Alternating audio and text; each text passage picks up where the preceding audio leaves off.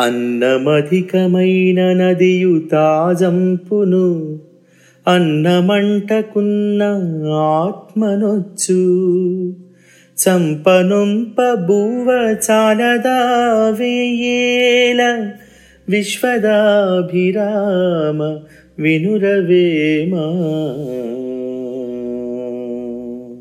ఎప్పుడు పడితే అప్పుడు ఏది పడితే అది పరిమితి లేక తినేవాడికి జీర్ణకోశ వ్యాధులతో ఆరోగ్యం చెడిపోతుంది.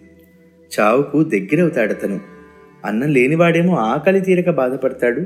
చంపేందుకైనా కృంగదీసేందుకైనా తిండే ప్రబల కారణం అంటాడు వేమన. అధికం అంటే అవసరమైన దానికంటే ఎక్కువని అర్థం. ఆత్మ అంటే శరీరం అని కూడా అర్థం ఉంది.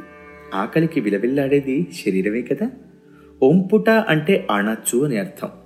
ఉంది కదా అని తెగ తింటే ఎవరైనా రోగాల పుట్టగా మారతారు. అన్నం లేనివాడి పరిస్థితి వేరే విధంగా ఉంటుంది. ఆకలితో చచ్చిపోతాడు అతను. అందుకని ఎవరికైనా పిడికెడు బువ్వ చాలంటాడు వేమన. మంచికి చెడుకి రెంటికి ఒకే వస్తువు కారణం కాడు అంటే ఇదే. ఇలాంటి చక్కటి పద్యాలు వినండి మన వినుమరిలో.